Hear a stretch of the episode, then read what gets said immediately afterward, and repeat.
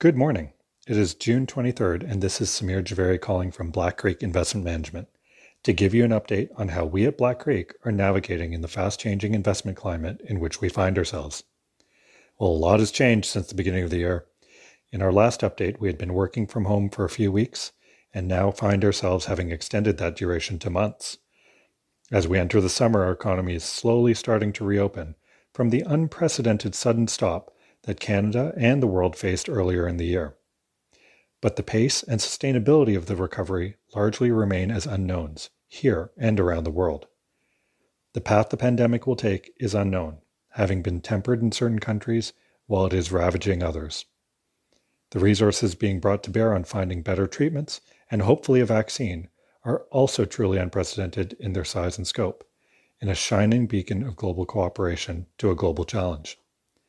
From an economic perspective, the global economy was already slowing for 12 to 18 months prior to the shock of the pandemic, and the impact on a highly levered and fragile global economy has been grave. Equally, the coordinated global response by governments and central banks has been unprecedented in an effort to offset the impact of closing large portions of the global economy to combat the spread of the virus. While this has led to a significant recovery in several financial markets, whether these actions can act to fully offset the many headwinds is still highly unknown. Yet the markets appear to be discounting a quick recovery. Adding debt to leveraged economies and companies can buy some time, but hasn't always worked out well with respect to their long run viability. That may sound like a lot of headwinds and volatility, but innovation and opportunity is often forged out of recessions. Our process is consistent throughout cycles and allows us to take advantage of these dislocations over the long term. We remain focused on global leading companies that are taking share, investing in their businesses, and meeting customer needs while earning an economic return. These are businesses we call winning businesses. With many significant changes in their operating environment, new opportunities may open up, and winning businesses can invest to take advantage of these opportunities or weaken competition. As a reminder, we maintain a large watch list of winning businesses that we don't own today, and we have already done the work on those names. This enables us to take advantage of short term price dislocations unrelated to the long term prospects of a business in companies that we own as well as those that we follow, all with a focus to beating our benchmarks and competitors over the long term. In our last call, I outlined how our teams work together on both the equity and fixed income sides to take advantage of volatility through investing or lending to businesses by leveraging prior work across teams. Today, I'd like to outline an example of a business we previously owned and exited as a result of valuation, but where we were able to revisit and invest in as a result of the spring swoon in markets. IPG Photonics is a global leading company in the area of fiber lasers, which are used in a variety of applications from cutting and welding in industrial systems to medical applications and telecommunications. Its share price fell approximately 60% from its mid February highs to the depth of the downturn, and yet its business prospects continue to expand in its current markets and in new ones that are developing.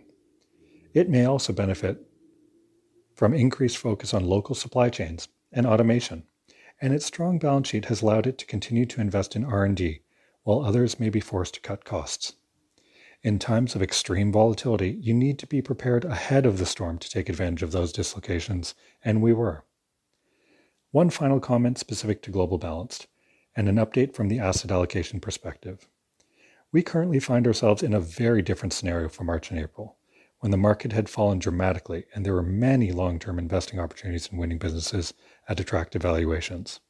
As active managers, you can expect us to take advantage of the volatility in markets both ways up and down, with valuations as our foundation to allocate our investments across equities and bonds. These are unprecedented times where a pandemic has exposed a number of the fragilities of a heavily debt laden global economy. This creates both risks and opportunities, but as always, we stick to our process of upgrading our portfolio of winning businesses to win in the long run. We thank you for your trust and support in managing your client savings and look, look forward to seeing you again when this storm has passed. This podcast is provided as a general source of information and should not be considered personal, legal, accounting, tax, or investment advice, or construed as an endorsement or recommendation of any entity or security discussed. Investors should seek the advice of professionals prior to implementing any changes to their investment. Certain statements in this podcast are forward looking that are predictive in nature, depend upon, or refer to future events or conditions. Forward looking statements are subject to risks, uncertainties, and assumptions that could cause actual results to differ materially from those set forth. Although the forward looking statements contained herein are based upon what CI Global Asset Management and the portfolio manager believe to be reasonable assumptions, neither CI Global Asset Management nor the portfolio manager can assure that actual results will be consistent with these forward looking statements. Certain statements contained in this podcast are based in whole or in part on information provided by third parties, and CI Global Asset Management has taken reasonable steps to ensure their accuracy. Market conditions may change, which may impact the information contained in this podcast. Commissions, trailing commissions, management fees, and expenses all may be associated with mutual fund investments. Please read the prospectus before investing. The indicated rates of return are the historical annual compounded total returns net of fees and expenses payable by the fund, including changes in security value and reinvestment of all dividends or distributions, and do not take into account sales, redemption, distribution, or optional charges or income taxes payable by any security holder that would have reduced returns. Mutual funds are not guaranteed, their values change frequently, and past performance may not be repeated.